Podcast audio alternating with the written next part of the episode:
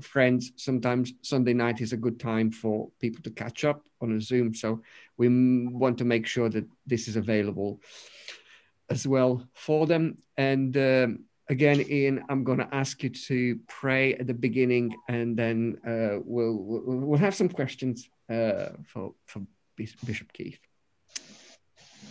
Let's pray together.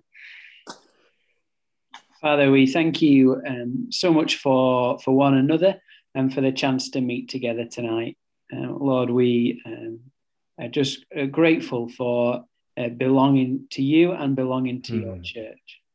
And Father, we're thankful too for those who you've placed in positions of responsibility. And we thank you for Bishop Keith. And Father, we thank you for him giving time for us this evening.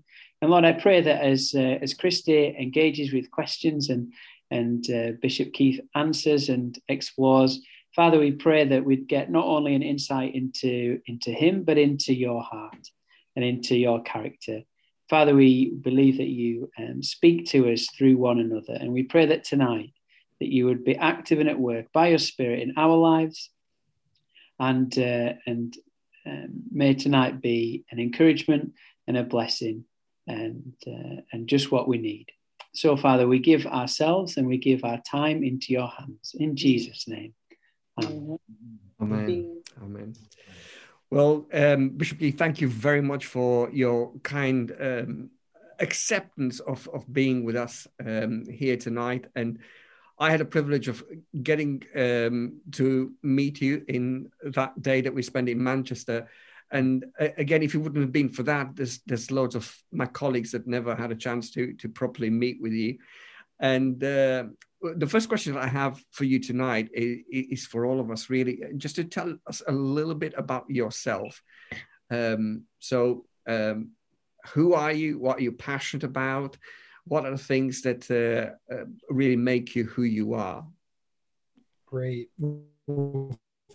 First of all, let me just say again, it's great to be with you, and been looking forward to this time, even though we just scheduled it officially this past week. We've actually been talking about it for a little over a month, and excited to be with you. Yeah, just a little bit of history, and if you have any specific questions, I can always press in somewhere, but I grew up in a very small town. Our town had about 1,500.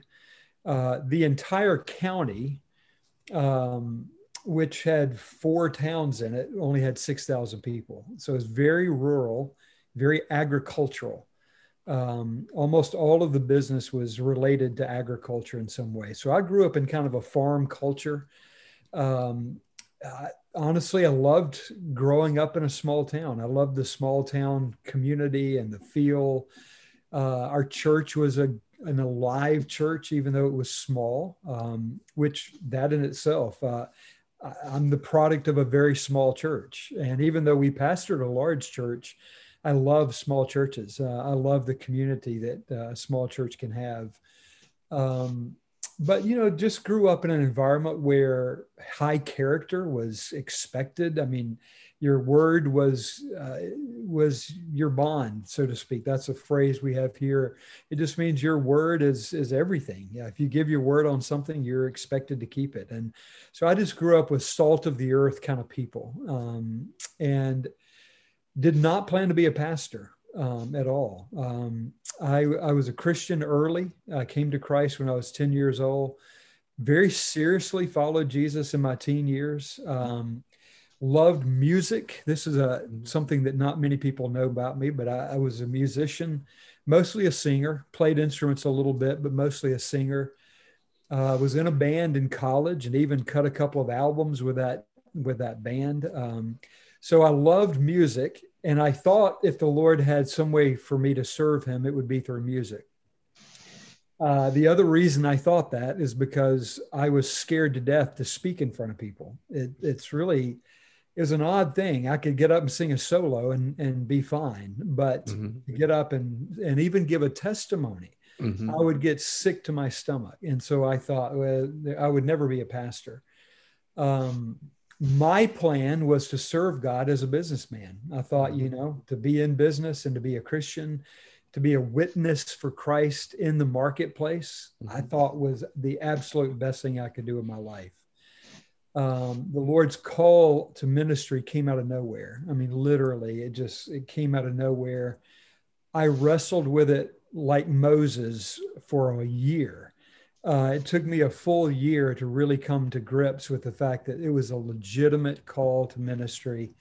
The Lord had to confirm it in some almost miraculous ways through people that spoke things into me that couldn't possibly have known what I was wrestling with.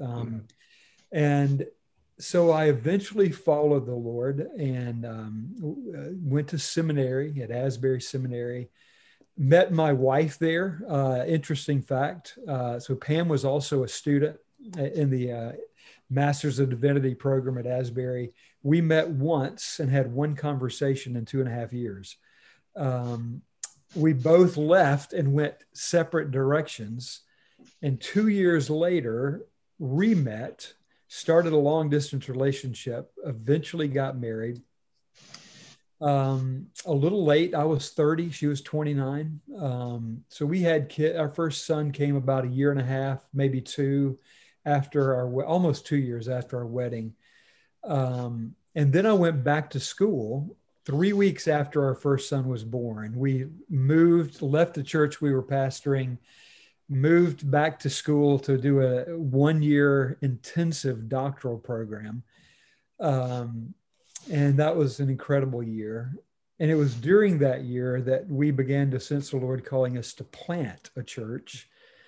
And the following the call to plant eventually meant that we had to leave the denomination of our birth, which was not Free Methodist. We were raised United Methodist. So we left the church, planted with the Free Methodist, and then we pastored that church for 21 years. And it was a great joy. We didn't want to leave really when the transition came, but I felt the time was right. We felt like the Lord was leading us to transition. Honestly, didn't know what we were going to do for sure. I knew that they were interested in me being a superintendent. And I felt that's probably what I would end up doing. But you have to be elected. And so we didn't know for sure. And then as soon as I got in the superintendent role, I found out I was nominated to be bishop. And so I only served in the role of superintendent for 7 months before I was elected bishop. So I didn't get a lot of experience on that front. Backing up just a bit, we have a second son who's named Erin. Andrew is our first son. Aaron's our second son. Andrew is in a master's program in Christian leadership. Erin got married young and, which he was 20. His wife was 21. I think it was a little scary for us at first, but they have done incredibly well. One thing that was a little bit what has turned out to be a wonderful change of plans. When they got married, they told us, we don't want to have kids for 5 years.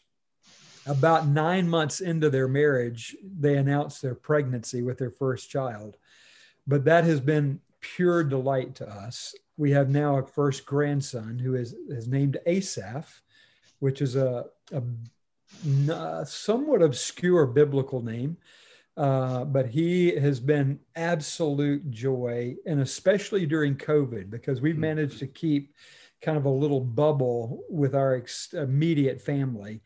So we have had an opportunity, and the U.S. has been much less stringent on our restrictions than you guys have. So we've been able to see our sons and our grandson quite a bit during this year. And that has been tremendous joy. I love history. I love reading biographies and historical novels, love traveling to places with lots of history. So loved coming to your country back in 2005. We spent 2 weeks in England. Pam did a 1-semester exchange student in Oxford. So she was in Oxford for a semester.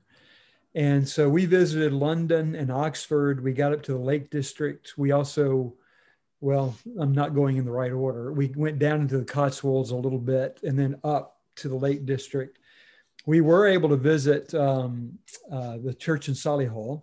It was on our way from Oxford up, and so we did stop in and spend a few days at Solihull. But it was mostly, it was on a sabbatical. It was mostly just vacation time. So we loved the beauty and the history of England. Loved to travel and really dig into history. Loved the outdoors.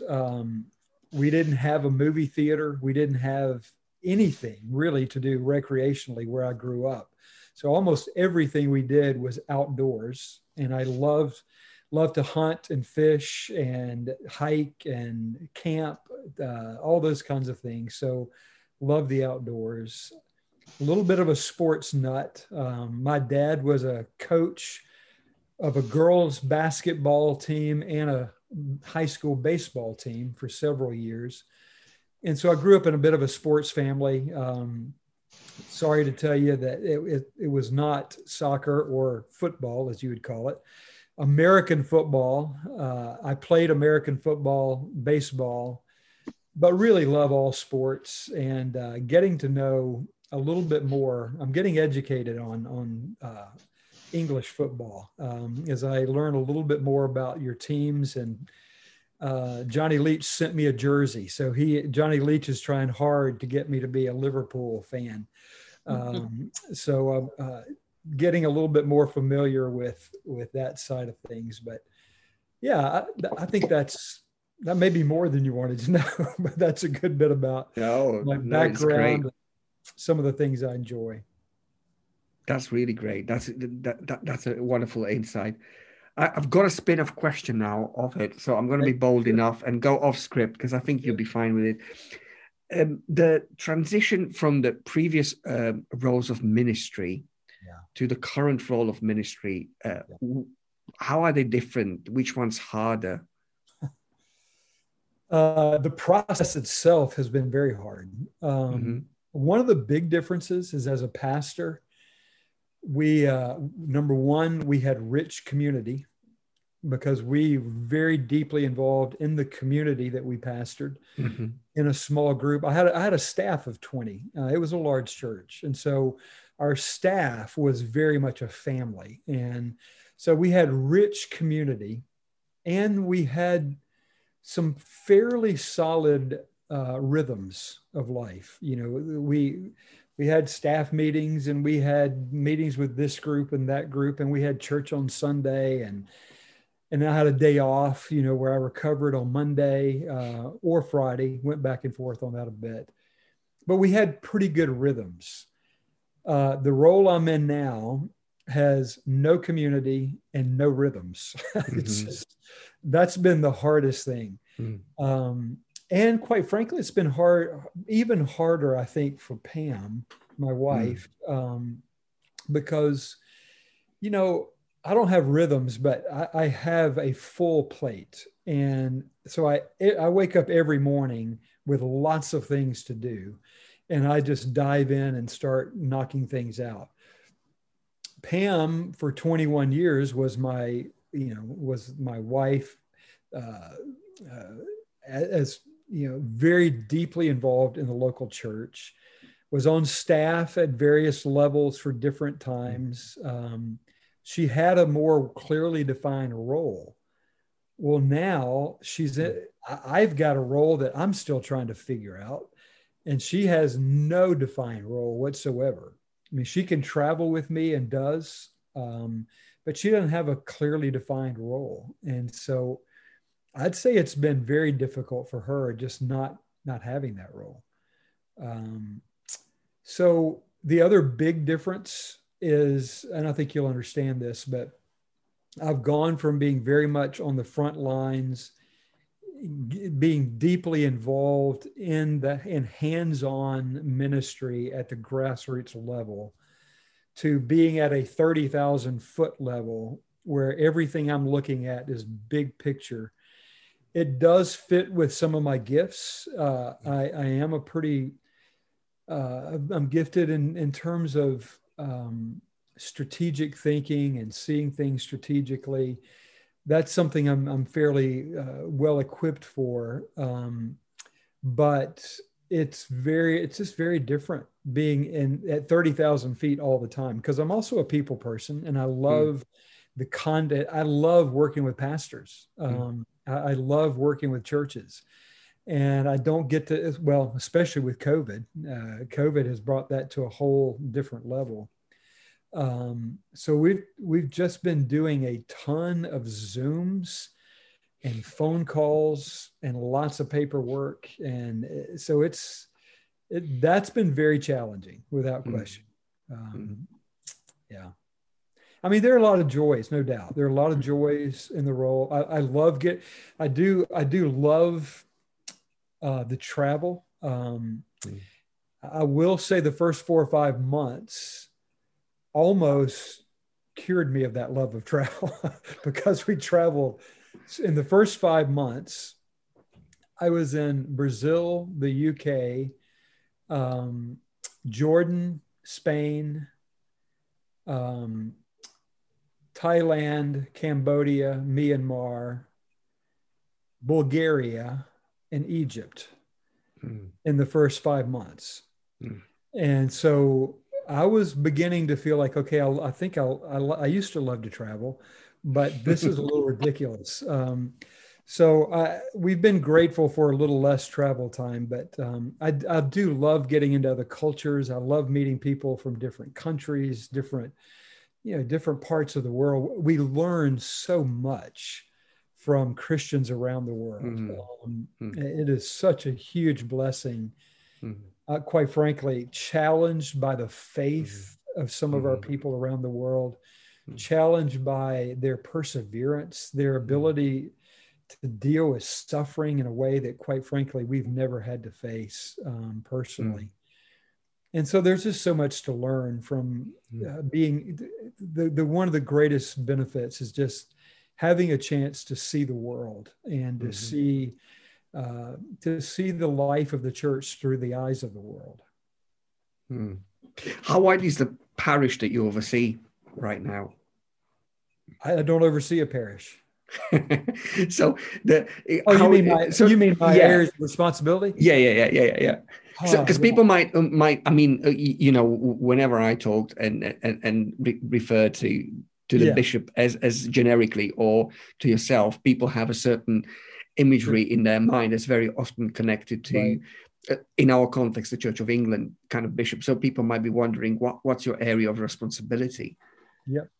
So I oversee a third of the U.S., which is located in 6 very geographically spaced out areas. I mean, like one of them is in 5 states.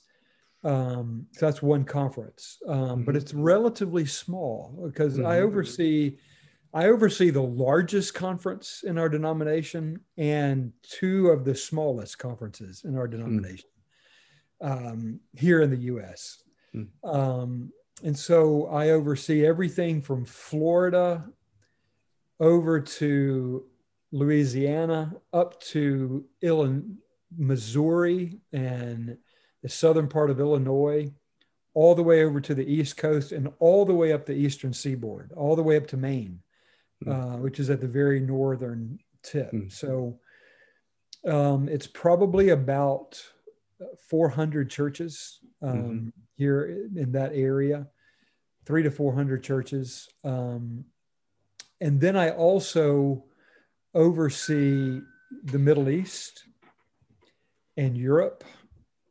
And you guys really are, you're not Europe. I mean, I don't think I'm informing you of anything, but you're not Europe. You're not a part of the Europe world area that the U.S. oversees, but I oversee your conference. And so I really think of you as just my 7th annual conference. And so I oversee you there. Just one second. So you're an annual conference in addition to the 6 in the U.S., plus Europe and the Middle East. Now, the first year, I also oversaw Asia. And that turned out to be, so I had Europe, Asia, and the Middle East, and the UK. The other two bishops only had Africa for one, and Latin America for the other. We did some rearranging after the first year, and I gave up Asia to Bishop Matt, and so he's now overseeing Asia. So that was my area. But again, I'm flying very high in all those areas. So I have superintendents in all the conferences. I have area directors who oversee directly all the missionaries in the world areas. So again, it's very broad oversight. Thank you. That's really good. One of the questions that I'm always fascinated when I get to speak to other leaders, and particularly other Christians as well, is one about the sense of having, as part of the journey of faith, been through a challenging, tough time, and how that has been, and how did you process that? How did you sense God's faithfulness in those kind of difficult situations? Yeah, it's a good question, and it's an important question. You know, I'll tell you that for the first 30 years of my life, really, 25 years, 30 years, you know, for the most part, I was incredibly blessed. I would say the greatest hardship early on was the loss of my grandmother. We literally grew up right next door to my grandparents. And I was the oldest child, and my mom was the teacher. And so my grandmother retired not long after I was born and really helped to raise me. And she and I had a super close relationship. We were just really, really close. And she got cancer when I was 15 and died when I was 16. And, you know, I realize now, looking back, the gift of my grandmother was, and we all need someone like this. She loved me unconditionally. She didn't have to discipline me. She didn't have to, you know, straighten me out. And she did occasionally, but she didn't have to do a lot of that. She was able to be 100% positively, just positive affirmation. And so it was something that I desperately needed. And when she died, I lost. I didn't have anybody else that was really in that role. And that was pretty painful and difficult. Without question, it pushed me, you know, it's the first major crisis of life. And so it pushes you to a new place of, okay, God, we all have this, we tend to have this idea that we make a deal with God when we get saved. God, I come to you and I ask you to be my Lord and Savior, and I'm going to surrender to you. But my expectation is you're going to make my life work, and you're going to make it work well.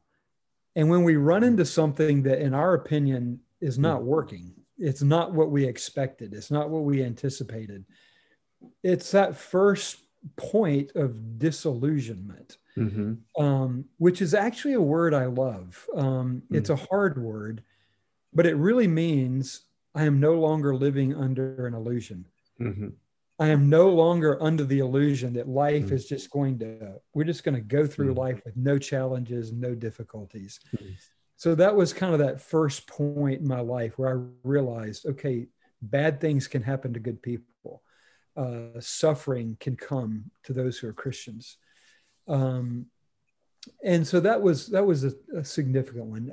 Then I would say the other thing that has been challenging, one of the most challenging moments, seasons, was in the year of that doctoral study. We had just left the church that we were pastoring, had gone back to school. We had a 3-week-old son, and Pam was in severe postpartum depression. That lasted for about 8 months. It lasted about 2/3 of that entire doctoral year.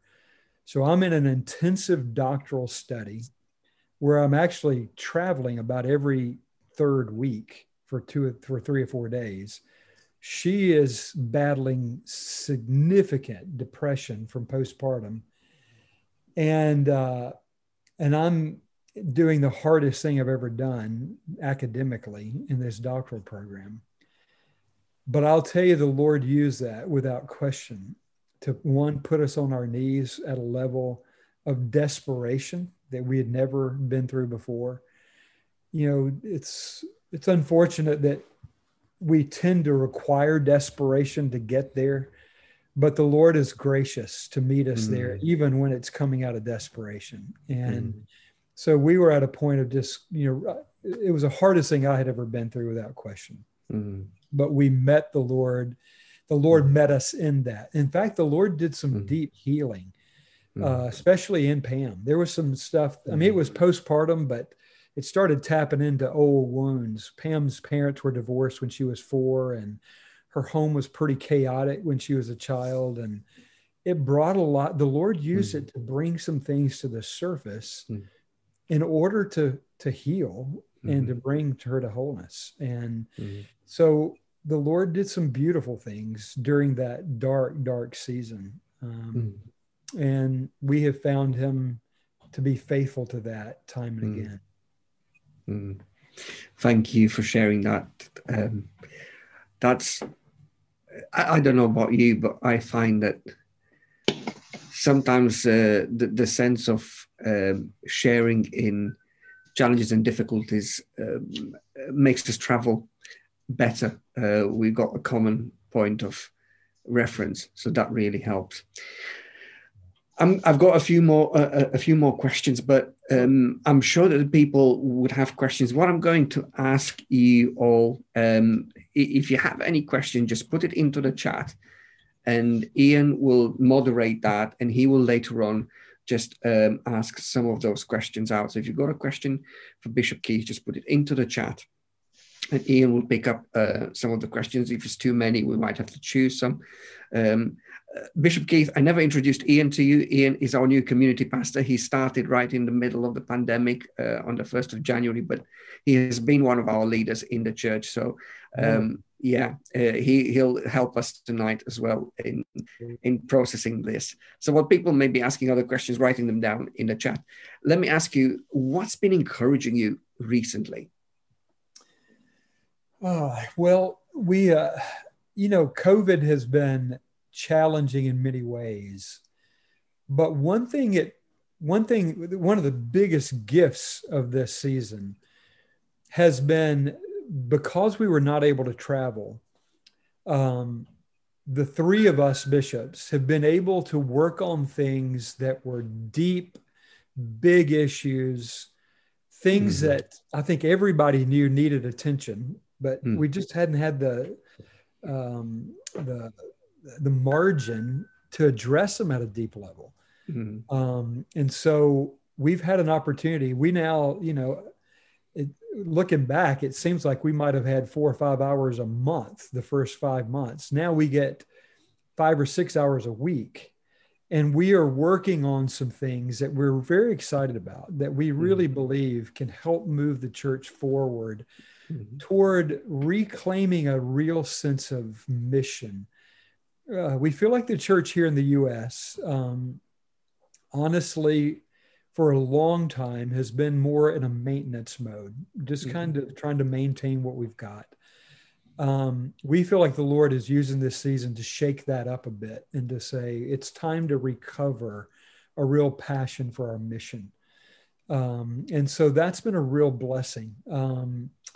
You know, I'll tell you, I don't know how much you have followed the news, but in the U.S., Pam actually got to where she was watching your news, world news, and English news, so she wouldn't have to watch ours, because ours was so hard. We've had a season not only of COVID, and in our culture, there has been tremendous division over how the church should respond to the pandemic. It's become very politicized. It's become, for many people, a faith statement that you don't wear masks as a sign of your faith. It just, it's been really chaotic almost. Mm-hmm. And then there have been racial issues that have risen and created great tension. So I don't mind telling you that earlier this year, it was very difficult months. But the Lord is, again, using that to sharpen our focus. And we're feeling pulled from every direction, without question. If we say anything, we typically get shot at from all sides. Mm-hmm. And we're trying to, what it's done, though, is put us in a place of saying, God, we want to live for an audience of one. We're not going to lead by public opinion. Mm-hmm. We have to be led by your Spirit. And so it's put us in a place of really deeply listening to the Spirit and trying to let the Spirit guide us. And so honestly, at the end of the day, I'd say it's been very encouraging to see the progress we've been able to make mm-hmm. because of the challenges, honestly. Mm-hmm. Wonderful. I'll throw another one that's... probably linked to the previous question, but maybe you can give us a little bit more insight to it. How do you think the churches have been affected by the crisis? Do you think it's been a negative, a positive, a mixture? What's the vibe that you're getting from the pastors that you're talking and the superintendents that you're talking around the world? I'm just interested, maybe on your vantage point with being able to see not just the United States, but we're also interested in there, but just what's happening around the world. Well, and it's a very mixed bag, as you might mm-hmm. imagine. Yeah, I'll start with some global things. I mean, we're hearing reports in some parts of the world that they've never seen. I'm hearing this especially from the Middle East. Mm-hmm. I'm hearing reports from the Middle East that they've never seen more people turning to Jesus mm-hmm. from the Muslim world mm-hmm. than they have over the last year. Mm-hmm. In fact, one of our pastors there who has endured some significant persecution, he was called in and threatened by the secret police. His wife lost her job because of secret police, told her employers to fire her. I mean, it was a bad situation. But he said to us the other day, he said, if far as I'm concerned, if COVID never goes away, I'd be okay because we're seeing so many people come to the Lord. So there are definitely pockets mm-hmm. where the Spirit is moving and people are responsive. Mm-hmm. There's no doubt about that.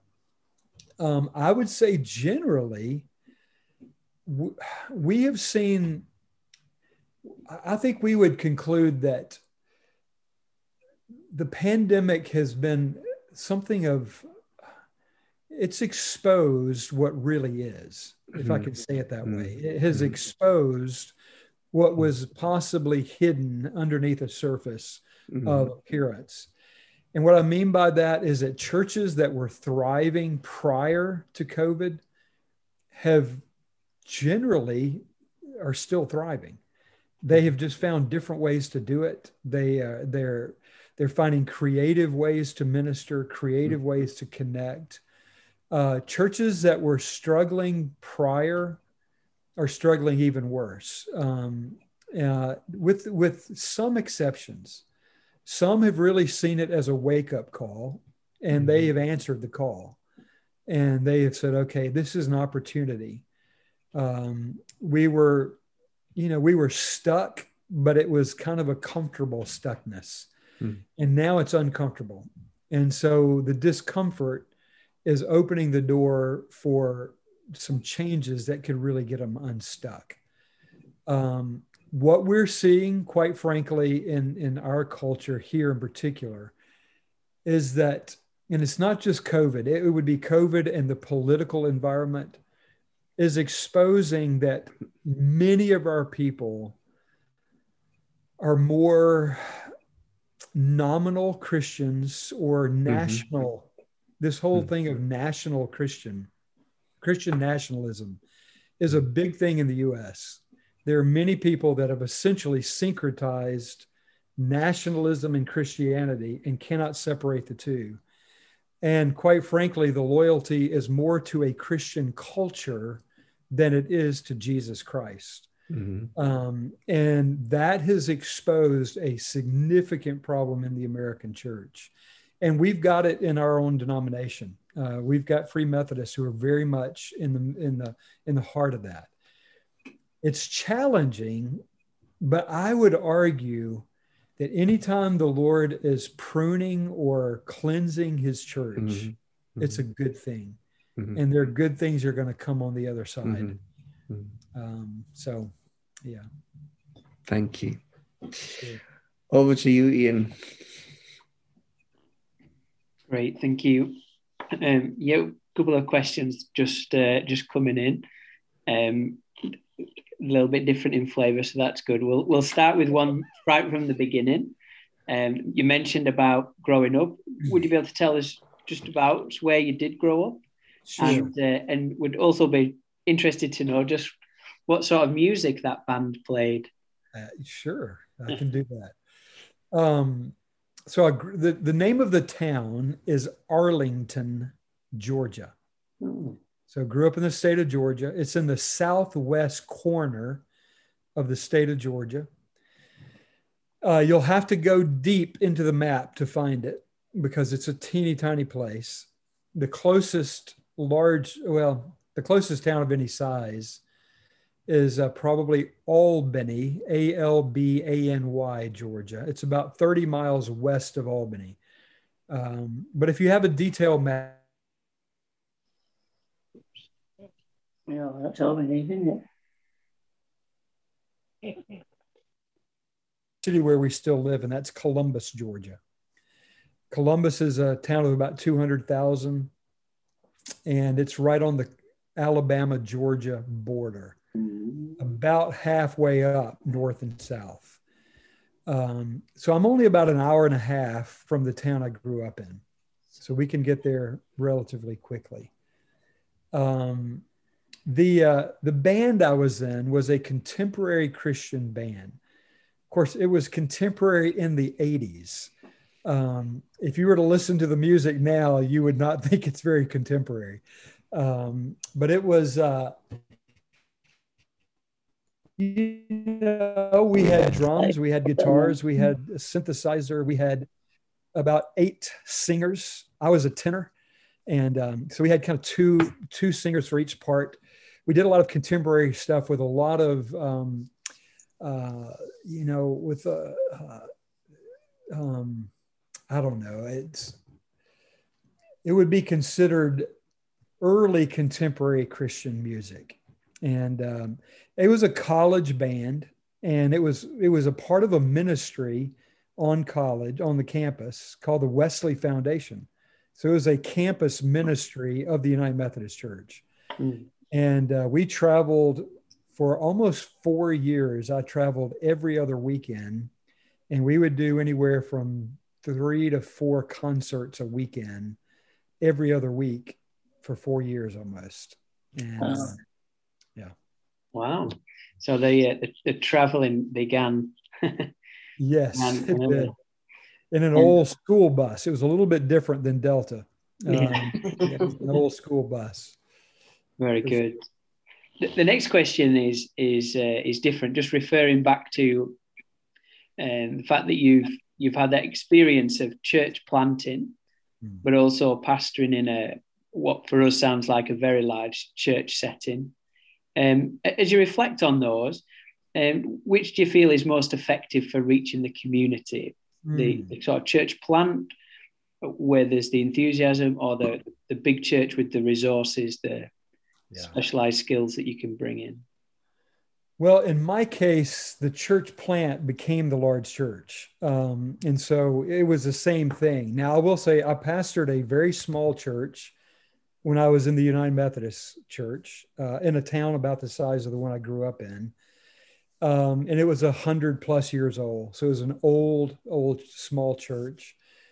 But I'll say this, and I do think COVID is bringing some changes. I mean, if I was going to plant today, I would plant with a different model and a different aim.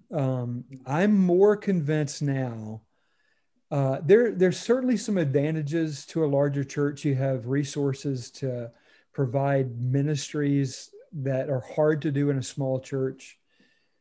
But I sense people yearning more for deeper community, deeper connection. And that's one thing a smaller church can really provide well.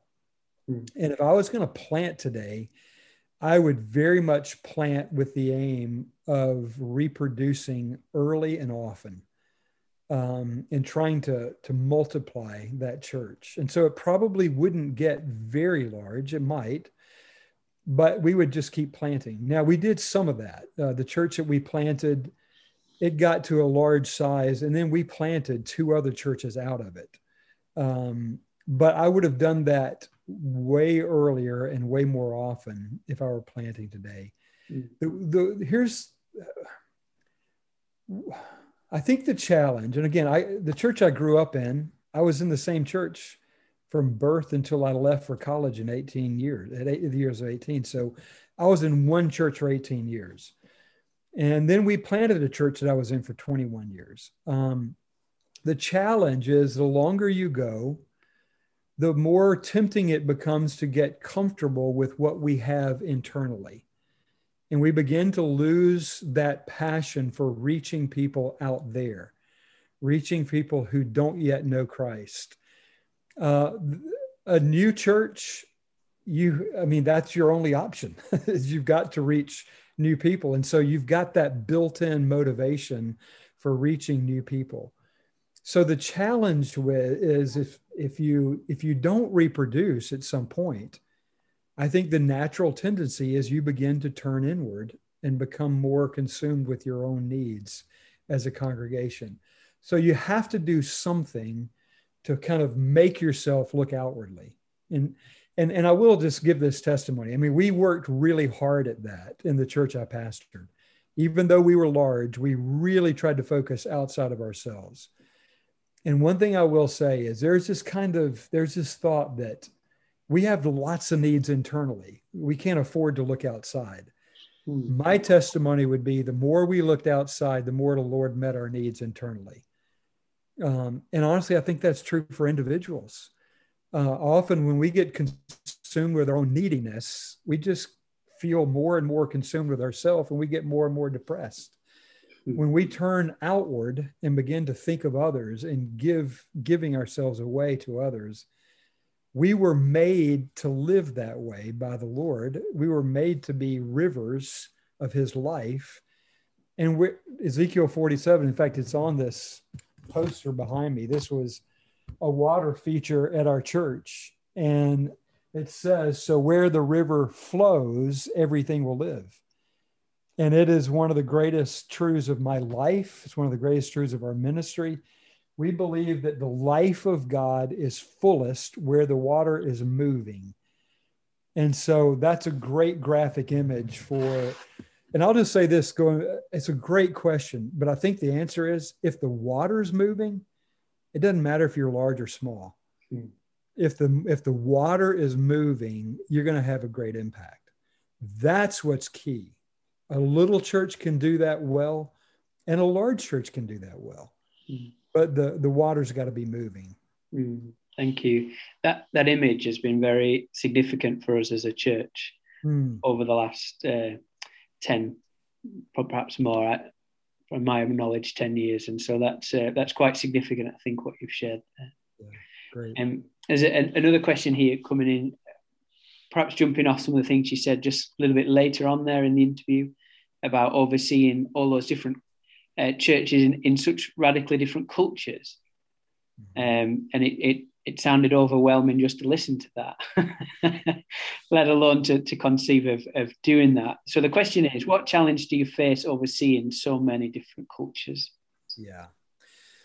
Well, it is a challenge. I mean, first of all, you've got to be a student of culture, and being a student of culture at the most basic level simply means I'm aware of the fact that I have been deeply shaped by my own culture and that it's different.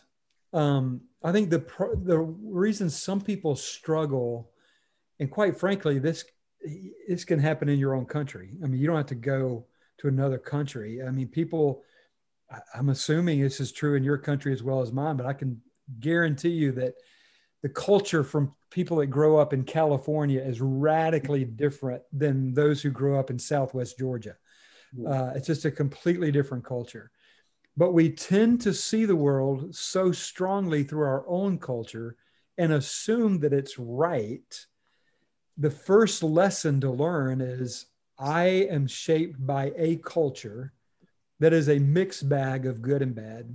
It's a mixture of good things and not so good things. And everybody else is coming from a different experience. And so we have to commit ourselves to becoming students of culture. So when I'm going to an area, I'm asking lots of questions.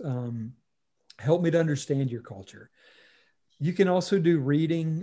You know, there's things, you begin to see patterns. And so people talk about shame-based culture or honor cultures or guilt-based culture. It's when you begin to study culture at that level, it really helps you. You can kind of get a language for going in. So in Asia, it's a strong shame-based culture. And there's a lot of research on the dynamics of that kind of culture. And so you can read and get a general sense. But I think, you know, I mean, even when I was a pastor, we did 2 to 4 mission trips a year out of our local church. A lot of them were in Latin America, but some of them in Europe. Bulgaria is one of them, because the key players in Bulgaria came out of our church, the Galloways. They came out of our church in South Georgia. So, you know, a lot of it is just going in and recognizing I'm here to learn rather than I'm here as an expert. There are things that I know well, but there are a lot of things I don't. So you go in and you go in with a lot of humility and you go in with a real curiosity that says, I want to learn and I want to understand. And don't be afraid of asking questions. I mean, there are a lot of things like dress, you know, what's appropriate and what's not.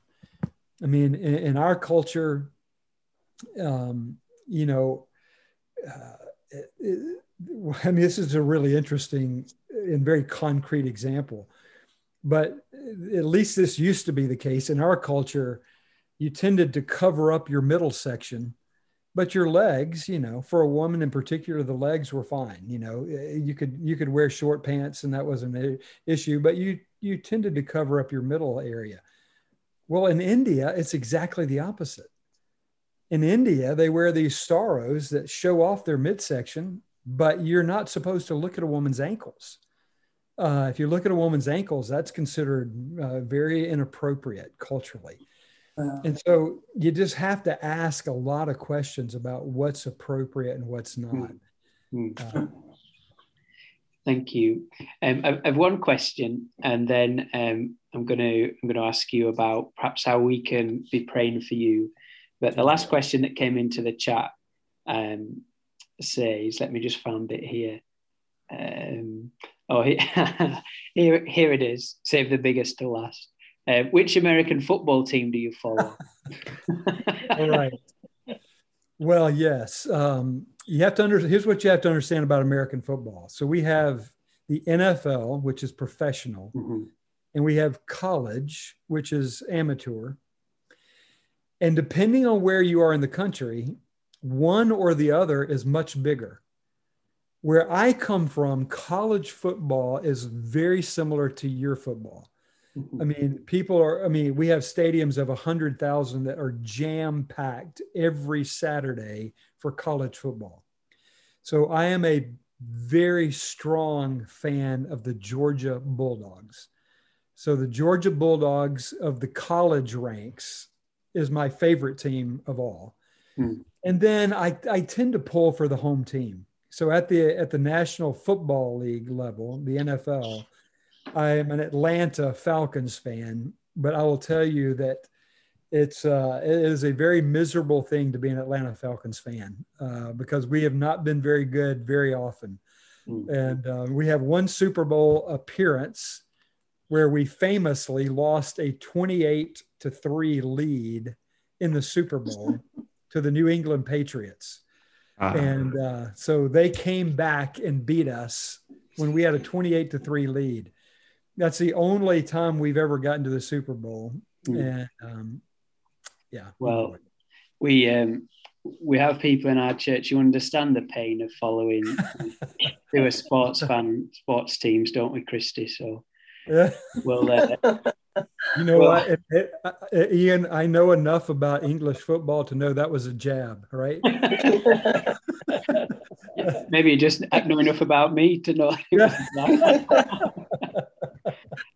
Just to clarify, so Ian would be a Manchester United supporter, which is the equivalent of being a Patriot. Yeah, exactly. So it's just a glory hunter. So yeah, cheap jibe. I think we need to rescue this because it's been going awfully well up to this point. It's been a real delight, Keith, to hear an insight into a little bit of your world, and also just we've really appreciated you sharing and the honesty in which you've reflected upon cultural things, COVID things, and church things.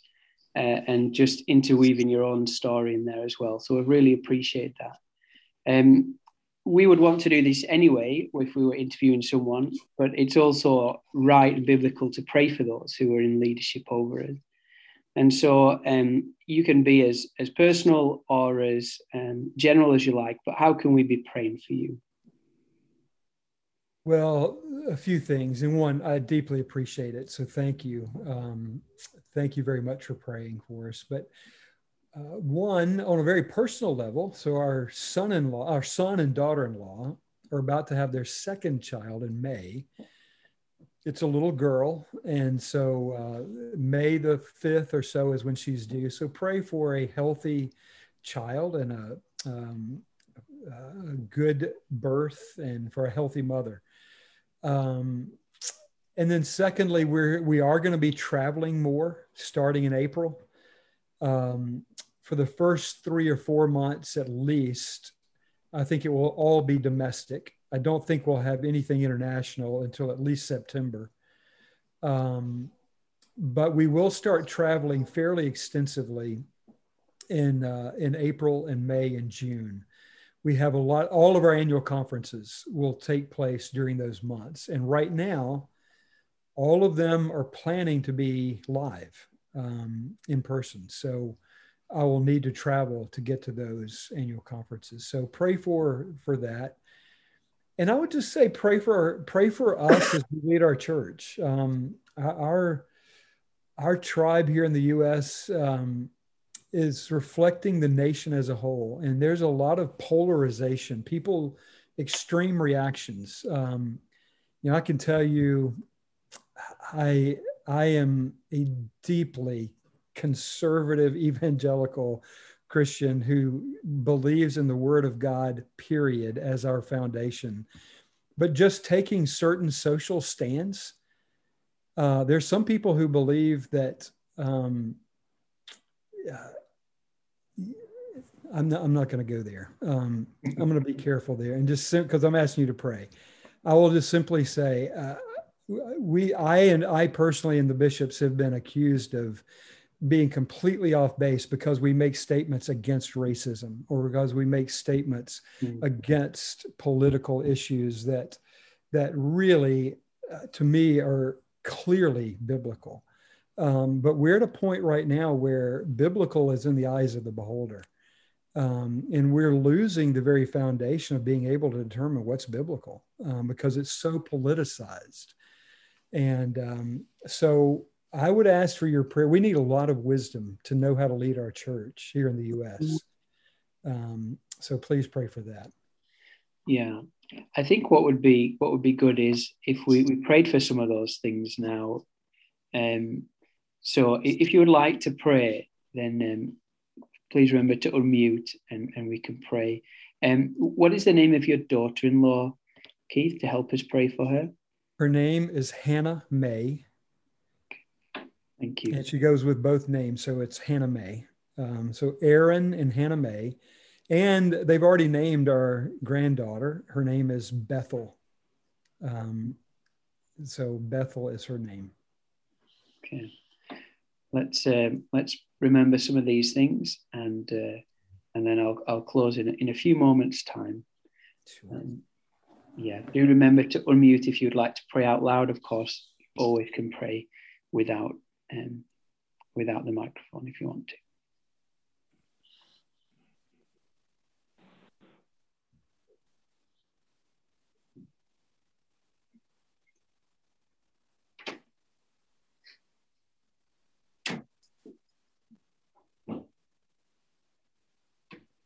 I pray regarding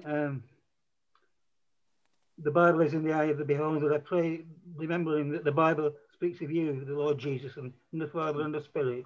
Mm. Pray, Lord, for an awareness of the nature and character of Jesus, and to be led by your person, by your nature and character, as evidenced by the Bible, Lord. Mm. Amen. Mm.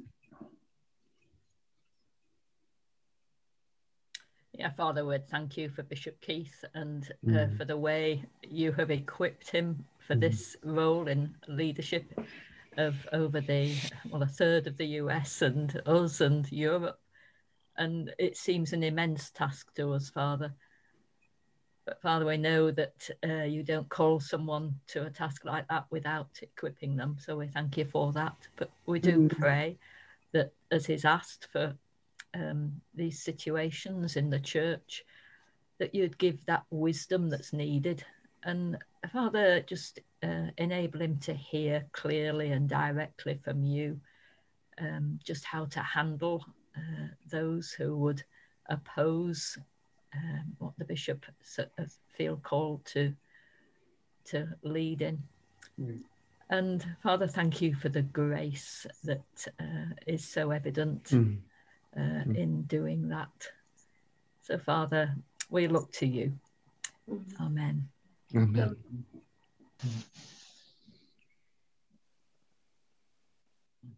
Yes, Father God, I just echo Elspeth's prayer, and we just thank you that when you call us, you do equip us and you give us everything we need, but we look to you to be that provider of wisdom and discernment. And Father, in addition to that, so we know you've already given that, but just give it even more so. In addition, Father, pray, provide encouragement and support within the three bishops, but just from their close allies and contacts, just for encouragement and support, that when they make a stand on biblical principles, that they are supported through that. And so, Father, we thank you for it. Father, lift them up, encourage them, and bless them mightily. Amen. Amen. Amen. Amen.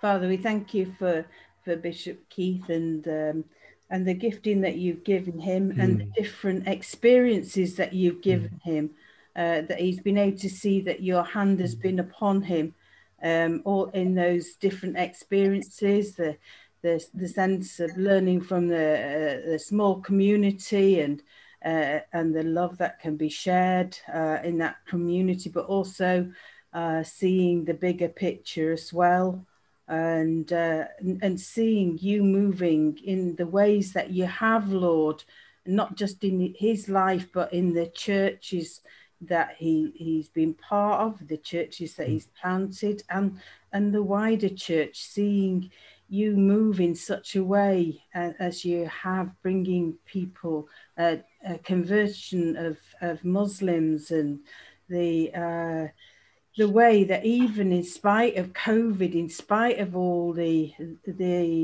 other things that have brought pressures and tensions, that you are still God, that you're an amazing God, and that you can use the gifts that you've, the natural gifts that you've given him, and also in supernatural ways as well. We pray, Lord, that you will, we stand with him and bring his needs to you, that need of community, of being in and feeling the loss of that in his particular role. We pray that you will meet his every need, and especially his personal needs within his family. We do pray for this new life that is growing and forming. We pray for protection for little Bethel, and we pray that she will be brought safely to birth, and Mum will be kept safe during that time as well. We pray for Erin and for Asaph as well.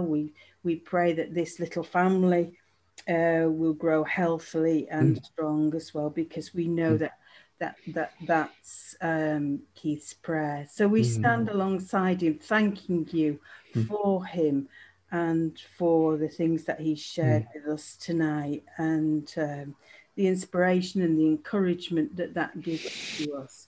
Pray that you'll inspire him by your Spirit, that the waters that he longs to see flowing will continue to flow outwards, and your kingdom grow. In Jesus' name, Amen. Amen.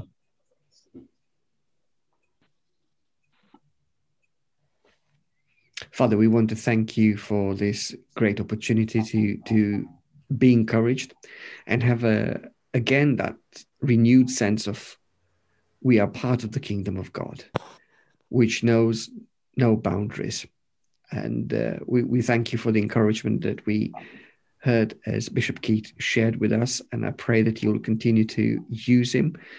Even in this week, the things that are ahead, I pray that you'll give him the strategic wisdom and insight into some of the things that need to be put into place and developed. And also, just as he ministers, I pray that you will use him.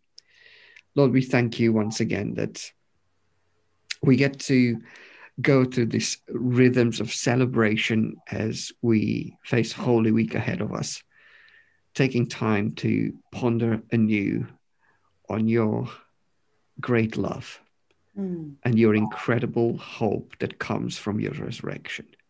So I pray that you will continue to work in our hearts to make us a people of love and a people that bring a message of resurrection hope in our communities.